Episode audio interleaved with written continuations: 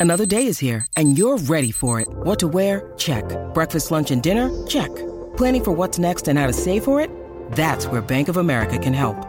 For your financial to-dos, Bank of America has experts ready to help get you closer to your goals. Get started at one of our local financial centers or 24-7 in our mobile banking app. Find a location near you at bankofamerica.com slash talk to us. What would you like the power to do? Mobile banking requires downloading the app and is only available for select devices. Message and data rates may apply. Bank of America and a member FDIC.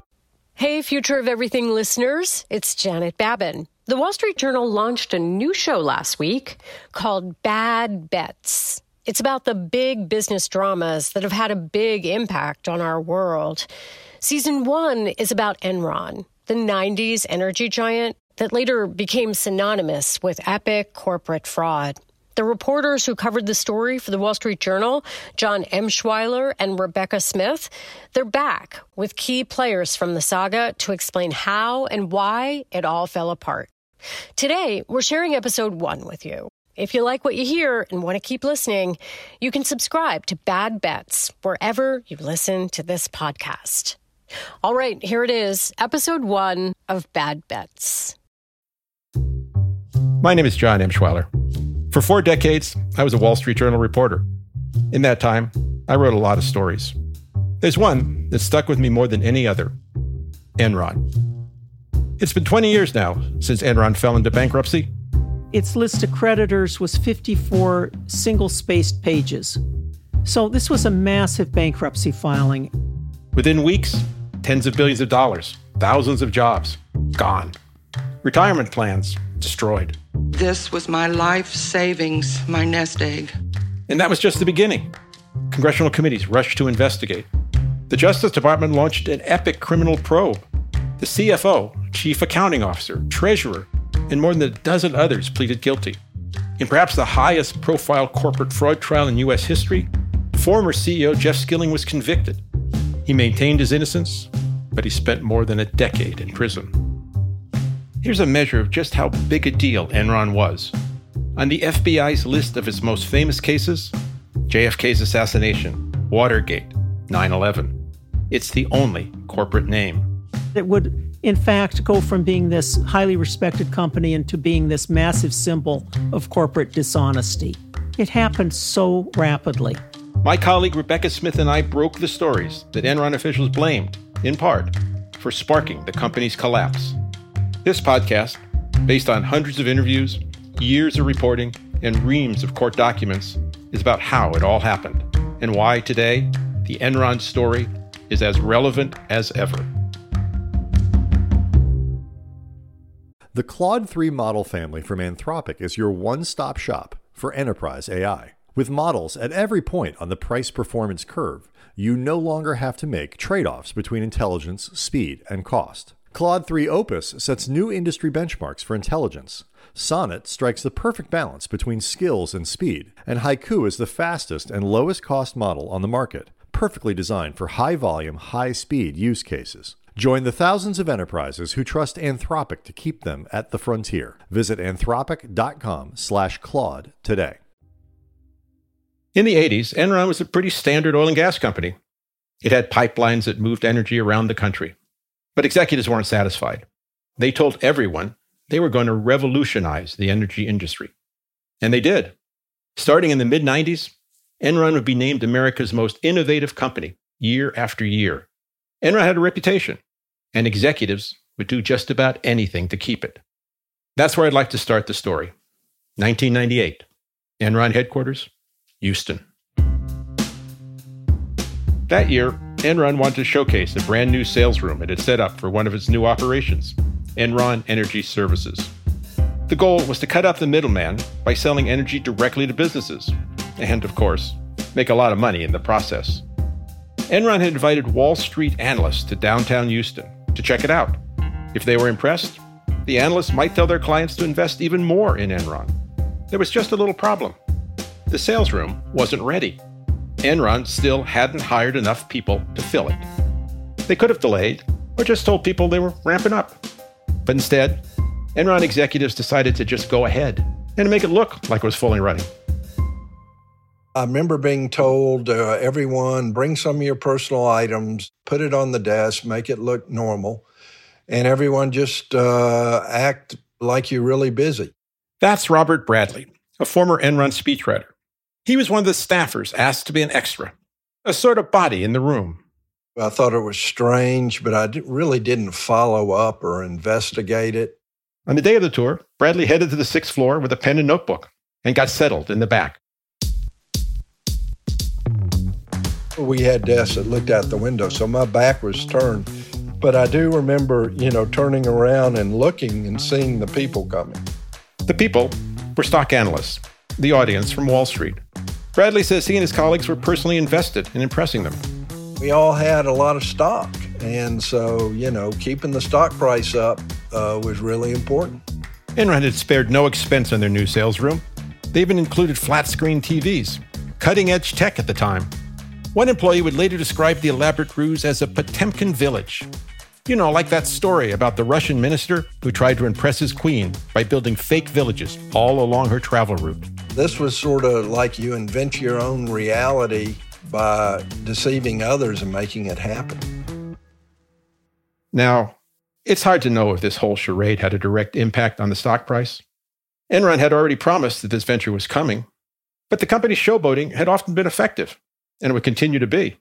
Over the next couple of years, the stock would soar from $20 a share all the way to 90. You know, a lot of your sins can go unnoticed uh, if everything's going well. And back then, everything was going, it seemed, very well for Enron.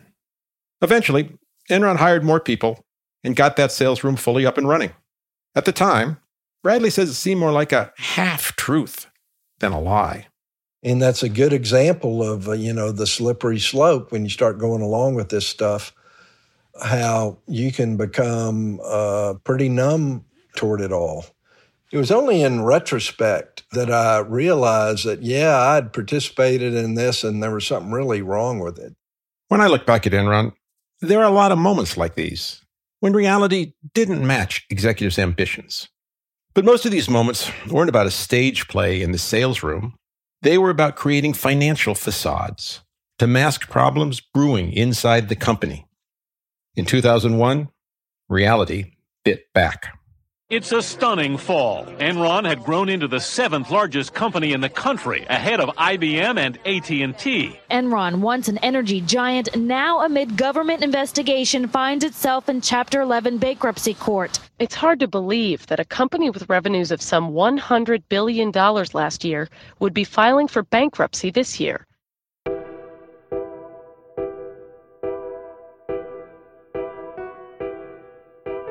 This is Bad Bets, a podcast from the Wall Street Journal that unravels big business dramas that have had a big impact on our world.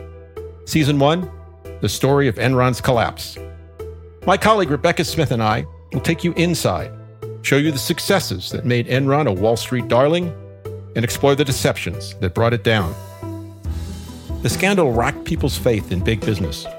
Because, in the eyes of many, it didn't just expose what was wrong at Enron, it exposed unchecked power throughout corporate America. The story of success became so enticing that for a moment there, it didn't matter if it was fraud. This is episode one Potemkin Village.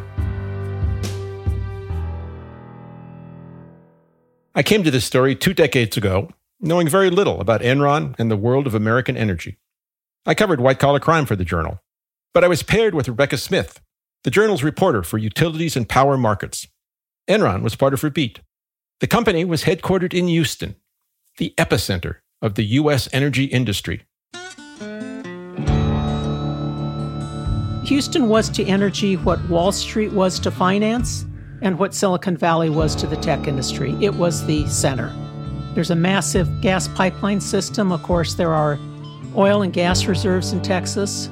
Many big companies were based there. Enron had a certain swagger, and at the time, of course, I was in California. I was never sure is this just Texas? Is it the Texas swagger? Or is it the Enron swagger? Enron was the flashiest, brashiest player.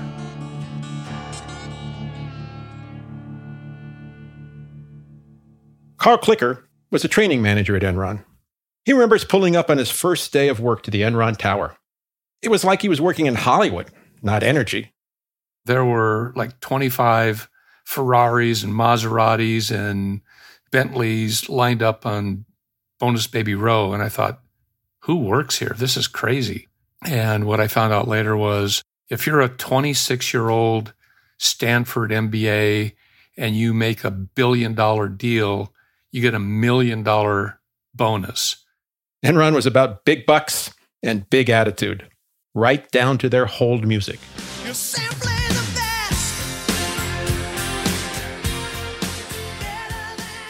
Yep, that's Tina Turner. Simply the best. I mean, who does that? Enron's bravado never seemed to miss a beat. Then something happened. The first real crack in the Enron facade. And it was a big one. It was August 2001. Enron's CEO Jeff Skilling resigned, completely out of the blue. Jeff Skilling's resignation was just a stunning, shocking thing to have happened. I mean, this is a man who'd spent years working his way up to become CEO. And, you know, he'd barely gotten the seat warm. Skilling had only been CEO for six months, but he'd been with Enron for more than a decade. He'd helped transform the once sleepy gas pipeline company into a global enterprise. He'd become a corporate celebrity in the process. You might compare him to Apple's Tim Cook or Tesla's Elon Musk. So when he resigned, it sent shockwaves through the industry. Skilling said it was for personal reasons. But CEOs usually don't just quit, especially after just landing the job. It often signals something is up at the company.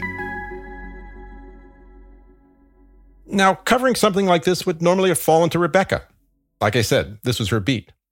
But she was moving into a new house that day and had no internet connection so I was asked to fill in. I figured it would be one and done. I had no idea that I'd be spending the next few years on Enron's trail. That's next, after the break. Robert Half research indicates 9 out of 10 hiring managers are having difficulty hiring. Robert Half is here to help. Our recruiting professionals utilize our proprietary AI to connect businesses with highly skilled talent. At Robert Half, we know talent. Visit roberthalf.com today. After I was asked to write the story about Jeff Skilling's sudden resignation, my first move was pretty standard. I called Enron's PR head at the time, Mark Palmer.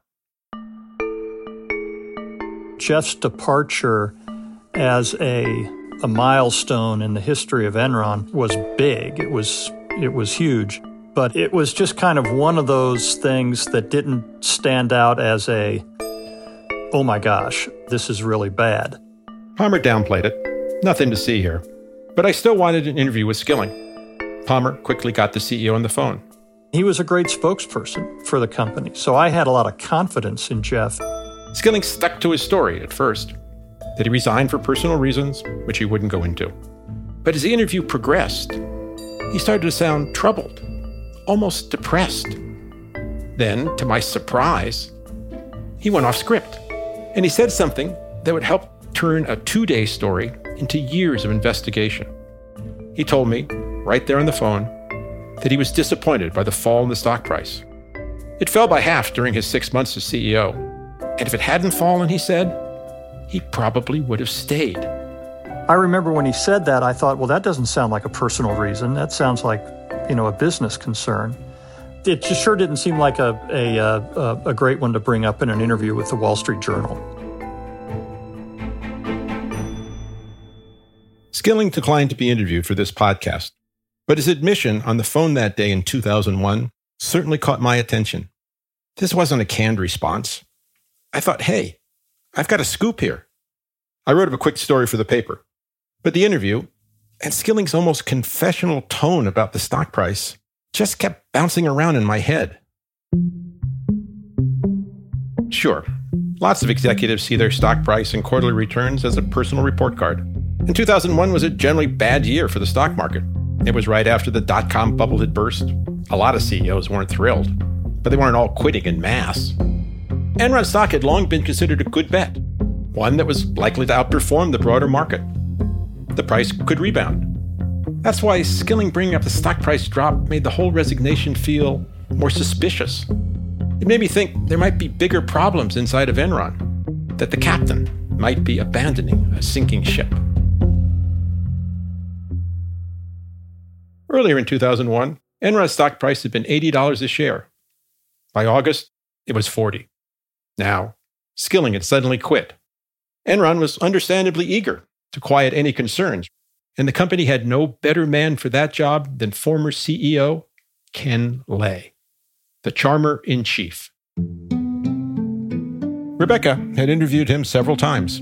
Ken Lay was always a very affable, congenial, polite person to talk with. As you know, he grew up on a farm in Missouri. He could make you feel you'd had a visit instead of an interview. Lay had been Enron's CEO for over a decade before Skilling and was perhaps the company's most famous figure. He had close, personal relationships with both Presidents Bush. George W. sometimes even referred to him as Kenny Boy. Lay stepped back into the CEO role after Skilling resigned. He knew the shareholders couldn't be happy about the falling stock price, and many of his employees had their life savings wrapped up in company stock. So, a couple of days after Skilling's resignation, Lay held a company wide meeting at the Hyatt Regency's Imperial Ballroom in downtown Houston. Good morning. Under the spotlight, he spoke directly to employees. Many of you concerned about the uh, about the value of your stock options. I'm concerned about the value of my stock options.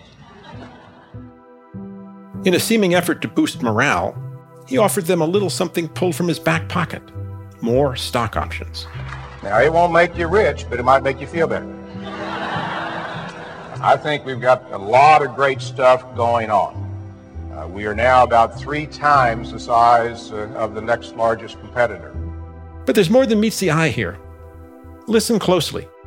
Uh, we certainly think we're, we're close to, if not at the bottom of this, this, this cycle. And, uh, and we want you to enjoy the ride back up. Do you hear that? The prediction the stock would climb?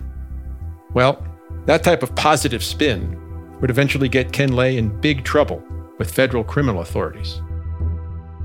I should note here that Lay would plead not guilty to charges of misleading investors, but he was ultimately convicted in 2006. That conviction was vacated because of his death shortly after the trial.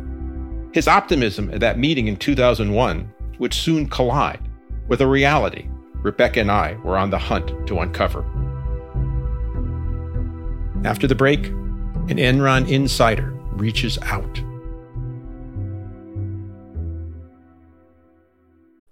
This message comes from Viking, committed to exploring the world in comfort. Journey through the heart of Europe on an elegant Viking longship with thoughtful service, destination focused dining, and cultural enrichment on board and on shore. And every Viking voyage is all inclusive with no children and no casinos.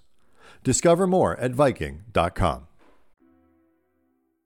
Publicly traded companies in the US are supposed to disclose what's really going on in their organizations the good and the bad, so investors know. Companies write quarterly reports and submit them to the Securities and Exchange Commission, the SEC. One of the strengths of American capitalism is the existence of generally agreed upon standards for what will be included in these public documents. And they can be a treasure trove for reporters. The day after Skilling quit in August 2001, I had pulled up Enron's most recent SEC filing before I did my interview with him, just to see if anything jumped out. It was 37 pages, single spaced, and pretty dense. I was on deadline, so I scanned some important sections, including one titled Related Party Transactions. These are outside business deals involving directors or top officers. Is what I've always thought of as a company's potential dirty laundry list. And there, I found something most unusual. Something that ended up being a big deal. Deep in the document was a reference to outside partnerships that were doing vast amounts of business with Enron, worth hundreds of millions of dollars. These were not something that Enron had ever talked about in any setting I'd ever been in. So it seemed to come out of the blue. Rebecca also hadn't heard about these partnerships from stock analysts who followed Enron. Now, the descriptions of the transactions in the SEC filings were so convoluted, they were practically gibberish. But one thing was clear, and it stunned me. The partnerships had been run and partly owned by a senior executive of Enron. It didn't take me long to think conflict of interest. It raised the possibility that a senior executive of Enron might be making money for himself and his partners at the expense of his employer and its shareholders. It seemed to me, at the very least, an outrageous arrangement. Rebecca agreed. It's as simple as saying you can't serve two masters. If you're in arrangements in which you're on both sides of a transaction, you're going to have to pick which side to favor. They're never going to be equally treated. At first, I suspect that the unnamed executive running the partnerships might be former CEO Jeff Skilling. After all, that person had just quit the partnerships, according to the SEC filing, and Skilling had just quit the company. I hurriedly called Palmer again. He was essentially the only source I had at Enron. Palmer said the partnerships were fully disclosed and completely above board. It had been all approved that the accountants, the lawyers, the board, everybody was um, had approved it, so it was fine. Palmer said the partnership simply provided outside capital that helped the company. It was the company line. Ken Lay told us the same thing in a subsequent interview.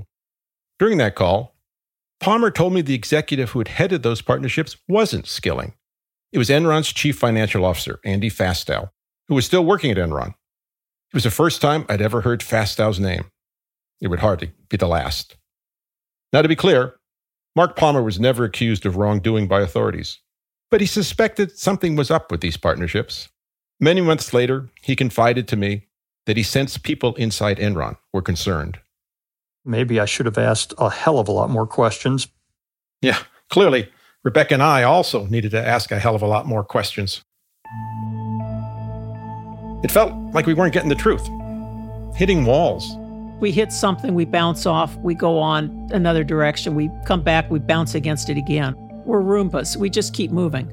We looked back at some of the prior SEC filings, and we saw these partnerships had been up and running for a while, and it dealt with a lot of money during that time. You know, their annual filing in, in uh, 2000 said that these enterprises were conducting more than a billion dollars worth of business with Enron. Well, that's a massive number. But there was absolutely nothing in it to tell you what these relationships were. And on top of that, we noticed Enron had some of its own stock tied up in these deals 12 million shares of it. And we knew the stock had dipped, potentially crippling those deals, potentially crippling Enron. Did these partnership deals have anything to do with Skilling being so upset about the fallen stock price? I didn't yet know how it all fit in. So we did what journalists do we made it public.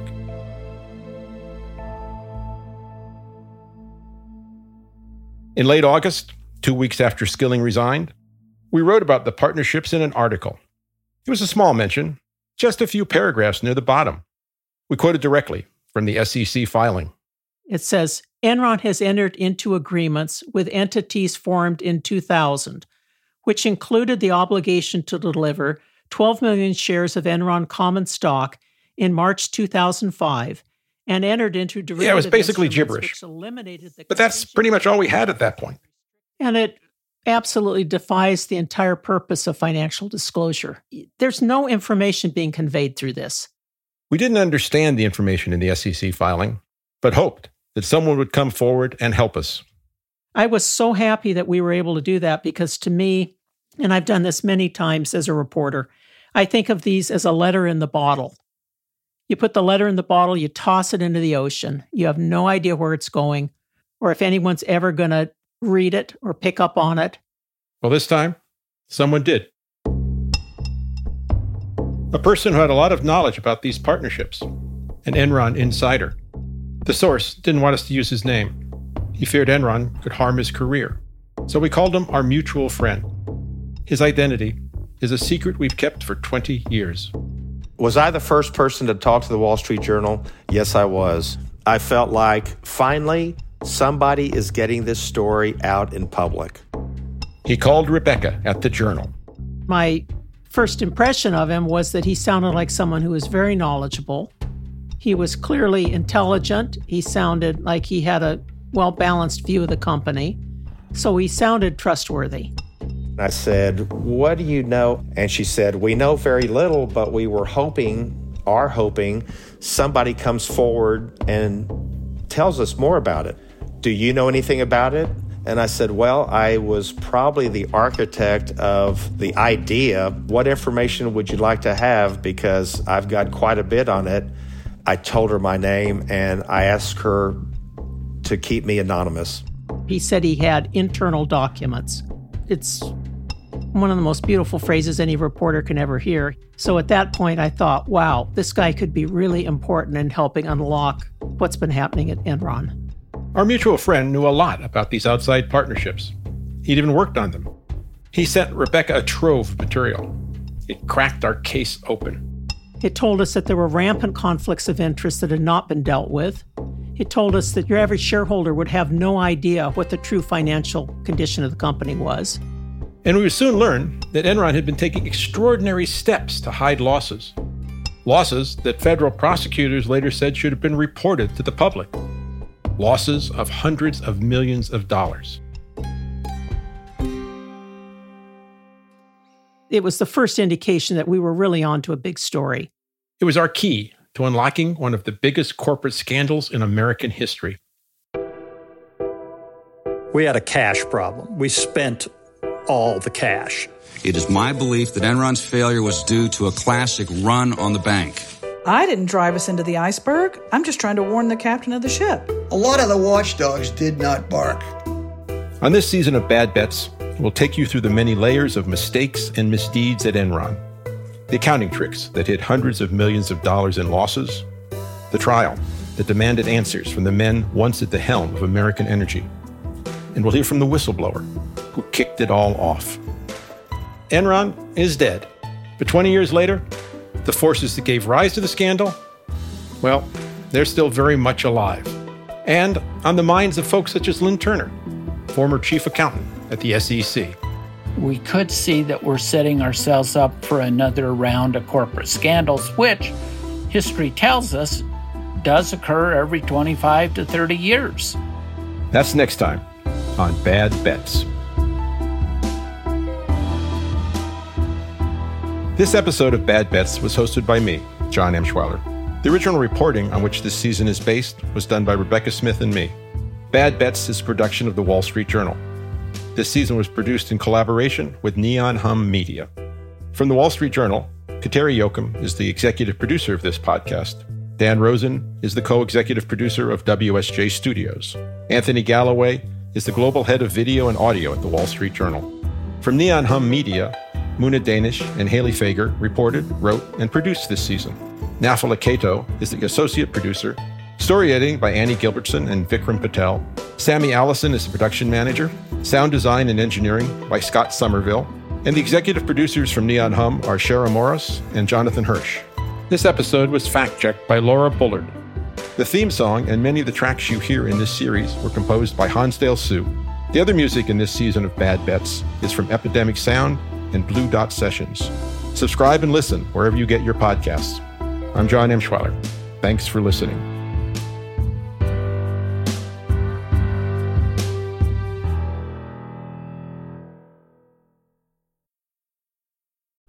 This message comes from Viking, committed to exploring the world in comfort. Journey through the heart of Europe on an elegant Viking longship with thoughtful service, destination focused dining, and cultural enrichment on board and on shore. And every Viking voyage is all inclusive with no children and no casinos. Discover more at Viking.com.